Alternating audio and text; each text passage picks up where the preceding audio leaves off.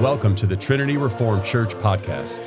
To find out more, check out our website at trinityreformedkirk.com. That's Trinity Reformed, K I R K.com.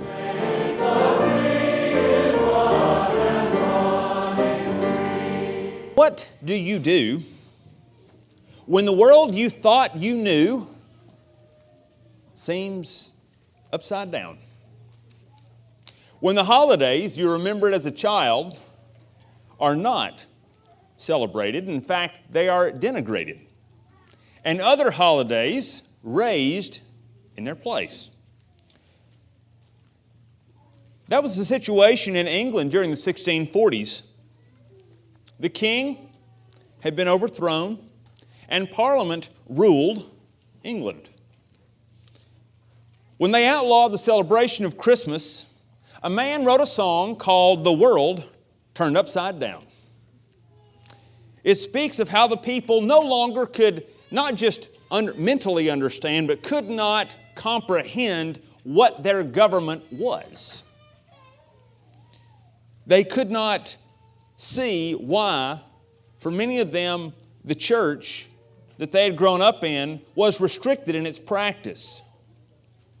And they were missing the man whom the majority of the people considered their father. Because the large majority of the people in England at the time did not want anything to happen. And later on, that very king would be killed. One of the first examples of post Enlightenment regicide where a monarch is killed because, well, it's just not good to have this father figure there. This song was a lament on the disjointed nature of society. Now, whether or not you would agree with the politics of the 1640s doesn't really matter because that's not where we live. We can say there are some really disjointed things about society right now. The Jews of Jesus' day were in a similar place. They were displaced and had been for many years. Sure, they were in the physical land, Roman rule was firmly entrenched. Their hopes, their expectations for Yahweh's kingdom come to earth were ebbing. And then along comes a rabbi. He, rabbis were common back then. But this one was proclaiming the kingdom of God was coming, but it was not going to come through violence nor through political favors. He taught how men could walk with God and with their neighbors.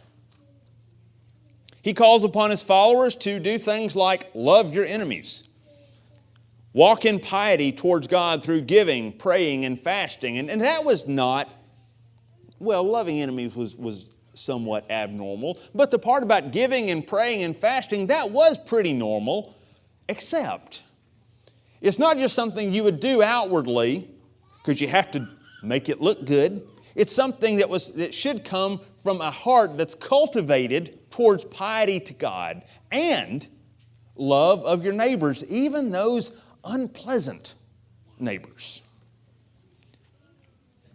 Hopefully, you don't know what it's like to have unpleasant neighbors. But if you do, Jesus has a lot to say about that. Then Jesus, in this passage we read, calls upon his followers to use one particular weapon that he'd mentioned before, and that's the weapon of prayer. We're, we're accustomed in Ephesians chapter 6, verses 10 through 17. We usually cut it off at 17, even though Paul didn't say, I'm, I'm done talking about the armor now, I'm going to move to something else in verse 17. He didn't say that. He's talking about the spiritual armor we have. You know, be strong in the Lord. We're all familiar with that passage.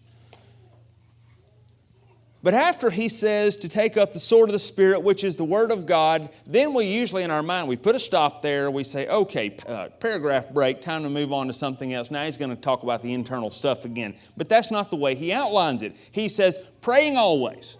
Right after using the sword of the Spirit, which is the Word of God, praying always with all prayer and supplication. This is a message, an important message. he calls upon the people to pray as a way of establishing, of going to war on behalf of God's kingdom. He specifically asked a prayer for boldness to proclaim the word. So, the prayer we read this morning is without question the most famous prayer in the world. It's been prayed by God's people for the last 2,000 years. This prayer, and I'm not exaggerating in the statement I'm about to make, this prayer has stopped armies, moved monarchs, established nations, and defeated satanic realms ever since it was prayed by the Lord Himself. And when you pray this prayer, you are joining the saints who are calling for God to turn the world right side up. It, it may look upside down, but this prayer is our participation with saints everywhere for God to do what only He can do. No amount of power given to no person or oligarchy or any group can make the world a right place. People have been trying that. You see the 20th century, you see how much death and destruction came to different places when a ruler would say, I've got the answer to your problems, just give me the power. Sure, it would work quite well for about 15 people while they're slaughtering millions. So that doesn't happen. But this prayer is not just for all those other people. It's not just God, will you please, will you please deal with him and her and them and this nation and that city because they're all really they're bad people. It's for the world, yes. But the prayer is also for us as individuals. And in fact, when you pray this prayer in faith, you are asking God not to start with all those people, but you're asking Him to start with yourself. To begin His work in the world by overhauling you and me, the individual. God's kingdom does not come the way that we might like. It comes from saints who participate in the work of loving God and loving our neighbor. It's millions and millions of small obedient acts that cause tremendous change over a long period of time.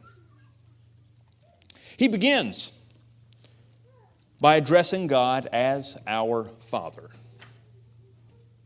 This claim, our Father in heaven, is a claim of relationship, of honor, and of submission. The way we view God the Father affects not only us, it affects the entire culture in which we live. In a culture that has no respect for fatherhood, you will find chaos. You will find people who are confused not just about fatherhood, but about everything else. Because if you think, if you bring a child into the world and that child has no authority at all, has no one to say, this is right and this is wrong. If, if there's no exercise of godly authority over a child, what will that child be like?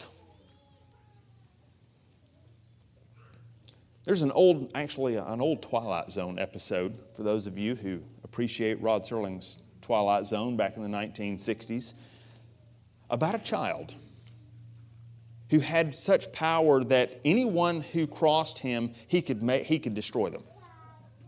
And so this child was raised, well, barely raised. he was allowed to do whatever he wanted, and he was a tyrant. That's what happens when there's no authority. We, we, we see a society ha, who has no respect for fatherhood, who has, there's no honor of fatherhood. And fatherhood does not begin with men saying, me, man, you, family, I speak, you do. That doesn't work. Authority only comes by first submitting to authority. And that's where the prayer begins. Our Father. It begins with me saying, God, you are the Father, and I am your son. I am your daughter. It means a relationship of submission. And it is only in submitting that you can exercise the gift of authority that you have or one day will have. Calling him the Father in heaven doesn't mean our Father who's way up there, who's in the sky. But it means he is the Father who abides in heavenly places. No man has seen God at any time, Scripture says. We've not seen God the Father with our physical eyes. But he is the one who reigns both in the earth, in the part that we can see, but also in the invisible realm. So if it helps you in thinking about this, think He is the God of what we can see, and the God even more of what we cannot see. He reigns everywhere simultaneously. And when I say even more of what we cannot see, the, the, the, things that affect us are not, first and foremost, flesh and blood, referring back to Paul in, in Ephesians 6, but principalities, powers, rulers of the darkness of this world, spiritual wickedness in high places, and that's just the bad side. But don't get stuck on the bad side. As Elisha told his servant, there's a whole lot more for us than there are with them. That's also the invisible part. So he is our Father in heaven. And then he exalts, Jesus exalts the name of God as holy. Hallowed be your name, set apart, sanctified. While he is our Father, he is also the perfect one from whom all good things proceed. There is no frailty, there is no commonness with him. He is not the biggest and baddest of all humans, which is often how we think. So when we're thinking about what he does in the world, we think, well, he's powerful, meaning, you know, he could mash this person. So why doesn't it? But, but, but he's greater than that. So, so, so don't allow God's goodness as our Father to overturn the fact that He is not just the top of the food chain, which is often how we think of Him, but He is the one who created the food chain. He is the one who rules, He has governed all things, who has set all things in place.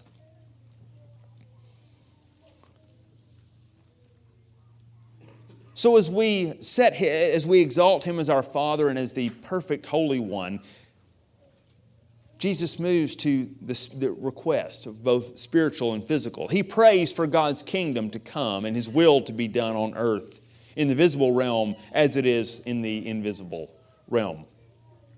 Again, if we could peer into those things which we cannot now currently see, it would both frighten us and thrill us. But thankfully, you don't have to see into that realm in order to obey what He says.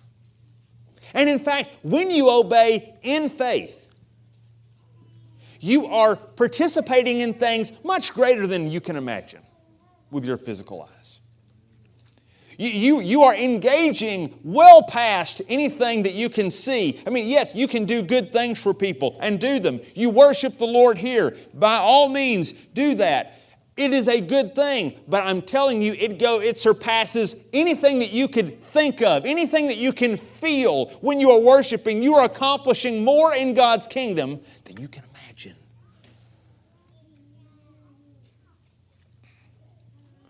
But this request for His will to be done on earth as it is in heaven is also a request of submission. Because you're saying what Jesus said in the garden. Not my will, but yours be done. It's a lot easier to pray that He'll do His will other places. with this person or with that person or with this other situation, it's hard when you have a difficult decision on your hands. And you know what's right, you know what you should do, but it doesn't feel right. I mean, it, it doesn't complement your flesh. That's hard. C.S. Lewis said in The Great Divorce there are only two kinds of people in the end those who say to God, Thy will be done, and those to whom God says in the end, Thy will be done. That's the choice. This request is our preparation for eternity. Because whatever you do now will affect your life forever. It means, though, when you pray this, I just want to warn you, all right? It means that God's disrupting grace can come. We all love the grace that comes when we're, a, when we're already at a low spot and He brings us up. That's great. When, when, you're discouraged and He raises you up, we love that. What we don't like is when everything is going quite well, thank you very much, and all of a sudden He, in a sense, just kind of flips things around. We, Jesus turning over the turning over the, the, the money tables in the temple is fine. Him turning over the tables in my, in my soul, not so fine. That's what you're praying here. But it's the only way to live. This is the path of life. And either we, we go down this path or we try to set our own. You're praying here to God, what I want does not matter. You know what's best, so please establish your will here. And that, brothers and sisters, is how God's kingdom comes. That's why it's for the first request. It affects everything else that's listed here. Next is the prayer of provision. Give us this day our daily bread. Here we confess that all we have comes from God. And this is hard for us, isn't it? I mean, go to your house, you look in your refrigerator. My guess is it's probably not going to be empty. The pantry's probably not empty. We have stuff. So I'm not saying you have to get rid of everything, get rid of all your food in order to appreciate what he's saying here. But it is, it's our responsibility, even more so than it was for, for the people in this time, to, to think and to remember all we have comes from God. It's, it's from the giver of all good things, with whom there is no changing. He is the same God that supplied manna for his people for 40 years in the wilderness is the one who put every ham sandwich in your refrigerator. As well as the steak that you have, because it is Father's Day, of course. He gave, he gave it all. So we look to Him and we trust Him that, that He will supply our needs. And it's not just what we need now, but we also trust that He'll provide what we need tomorrow. Because you do have things, I guarantee you, you have things that you know are upcoming. You have decisions that are pending. You have problems, and you think, I don't know how I'm going to handle this. I don't know what if I have enough to take care of this. I, maybe it's a bill, maybe it's a debt, maybe it's I want to go to college, but I don't know where the money's going to come from. All kinds of things. You fill in the blank. We know still what needs are. God loves us too much than to give us or than to make us millionaires so we don't have to trust Him. Way too much. You say, maybe I wish you wouldn't love me quite so much. Our flesh says that, but you don't really mean it. What's it, what, what is it worth if you gain the world and you lose your soul?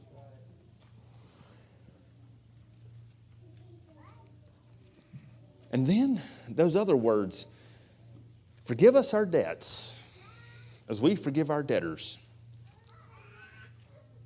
Why didn't he just say, please forgive us and stop? Well, that's easy. But here he adds the part that it's a request for God to forgive us according to the same measure that we forgive others. Can you pray that sincerely? Can you say, God, please forgive everything I've done in to the same degree that I've forgiven every person who sinned against me, including so and so who I'm, I know that I've forgiven just now. I, I, I know I've forgiven him or her. Can you pray that? I'm not saying this because it's easy. I'm just saying it because it's the path of life.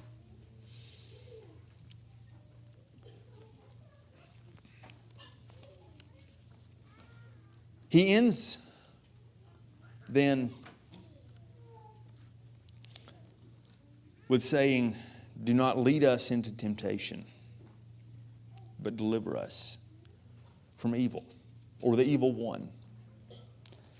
This is not a prayer of just escape. It's not, please get me out of this as fast as possible. I mean, look, if you're in the middle of a trial, it's fine to pray, Lord, please teach me what you want me to learn quickly. I pray that, so if, if, if, I'm wrong and you're wrong, we can be wrong together. That, that's okay. But it's not a prayer saying, Take me around all this suffering. Because on one hand, you, you, you have the, the, these really pitiful guys that are usually in tweed and they got big glasses and they, you know, philosophers and they have carry fat books and they say, life is suffering. Well, not really. But there is suffering in life. So we can't pretend like others that there's no real pain or suffering if you're a Christian. Because there is. So this prayer goes right between those two ideas. It's a prayer that God will keep us, He'll guard us, He'll preserve us in the midst of those trials. And that He will keep us from falling. That's really what this is about. It's about keeping us from giving up, from going over, from saying, I quit, I'm done, no more. It's a prayer to say, Give me what I need in this trial. Bring me through it by your grace. And then concluding with Thine is the kingdom and the power and the glory forever. This prayer, like many Psalms, begins with praise and ends with praise. Not just thanksgiving for what he's done, but ex- exalting him for who he is. Because he is the purpose, the life, and the strength behind everything that's good in life, every created thing. Revelation chapter 4, verse 11. He says, Thou hast created all things and for thy pleasure, for God's pleasure, they are created. We were made for pleasure, but God's pleasure. Yet when you live your life according to God's pleasure, you in turn get to participate in the pleasure that is your Father's you actually have a, a place in that pleasure. You can experience pleasure, and this is where true pleasure is found. Because this, the, greatest experiences you have in this life right now are just a minuscule representation of what's coming in eternity. everything that He sends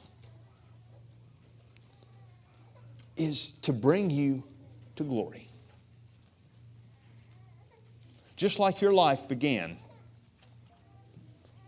as one created for the purpose of praise and exalting God, your life will end in praise and exalting God if you submit to Him and walk with Him as you learn to do this now. But then he adds this, this, this little coda. It's not very little at the end, verse, verses 14 and 15. If you forgive men their trespasses, your heavenly Father will forgive you. But if you do not forgive men their trespasses, neither will your Father forgive you. Why does he add that part? We're doing just fine till this comes along.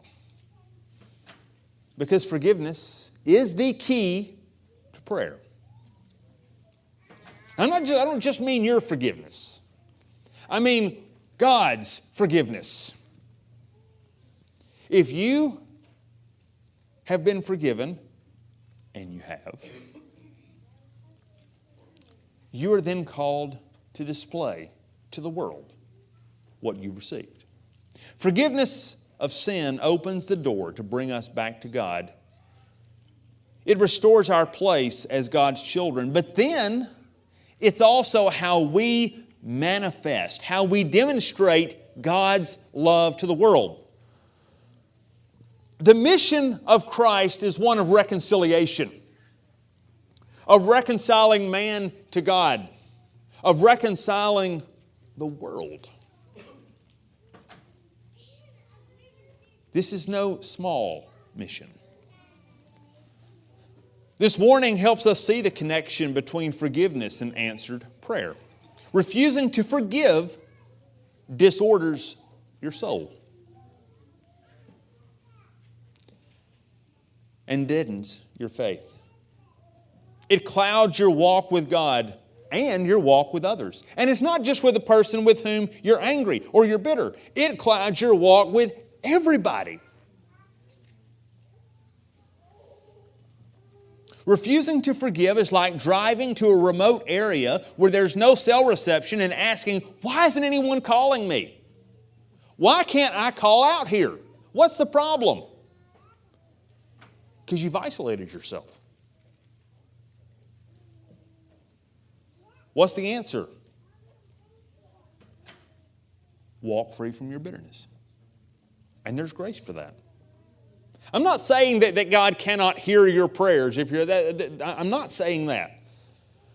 But I'm saying that your soul is not in a place where you can freely, joyfully, and, and, and, truly give yourself fully to communication and walking with God when you are in a place of bitterness. Hence Jesus' warning. But when you pray this in faith, when you pray this prayer, the Holy Spirit will work. And, and, look, this is not just, i am not saying this is the only thing you should ever pray, all right? This is the springboard of your prayer life. No matter how young you are, little kids, you can pray the Lord's Prayer, and He hears it. He'll listen, and He'll answer. But then as you get older, you can grow in your prayers. Because everything that I've said, if there's anything that's resonated with you this morning, it is not one hair's breadth of what's actually contained in this. Anything good that you see is just a tiny speck of what's actually available from God's Word to His servants. We sadly underestimate, we woefully underestimate the power of prayer in faith. We rest on God's sovereignty. We trust that He will do what He says, but that does not mean that we refuse to pray. How many times do you read in Scripture of someone who says, Well, I was going to pray, but then I decided I won't pray because whatever God's going to do, He's going to do? Peter would have died in jail if that had been the attitude of the disciples. James had just been killed. Did that mean that they didn't pray for James? I'm sure they did. But Peter was rescued from multiple soldiers. He was, uh, uh, the situation was so bad that, the, that when he went and knocked at the door, Rhoda said, Must have been a ghost, and shut the door on him. Or didn't even answer it. Looks like Peter, couldn't be him. That's, that's prayer. That's prayer in action. So, so use this as a springboard. Because when you pray it again, He will begin with you. So be prepared. He will begin with you. He may come to you like the good, like the good Samaritan did to the man who was wounded, gently tending your wounds. He may come to you like Jesus did in the temple, overturning the, sta- the, the tables and, in, and disturbing the ensconced sin that had taken up residence. He may work gradually and surely. But rest assured that because God is your Father, He will answer. So, where do you do the battle where, where, do you battle the most in this prayer? Do you struggle seeing God as, as a good father? This is not something we talk about, but our vision of fatherhood is somewhat damaged today. Nobody has a perfect father.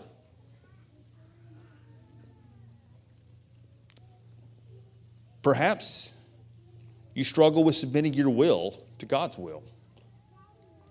Or maybe you're questioning how God will provide for you in a situation where you see no possible answer. Or do you feel like He's leaving you to face your suffering alone? Like Job, you feel like you've just been handed over to the enemy and God is nowhere in sight. Come to God in faith. Begin with this prayer and let it, let it propel you to a deeper life of prayer.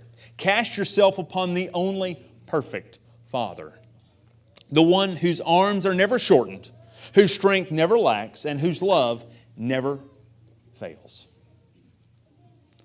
When God's children pray and submit to what God does in and through them as a result, the world is reordered a little at a time. When you see the turmoil of the world around you, or you feel it within yourself, pray as Jesus taught us. Let's pray. Our Father, we thank you for the good gifts that we've received.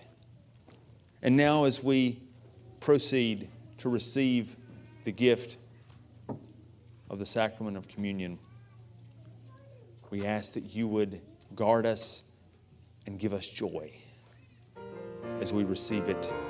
Through Christ we pray. Amen.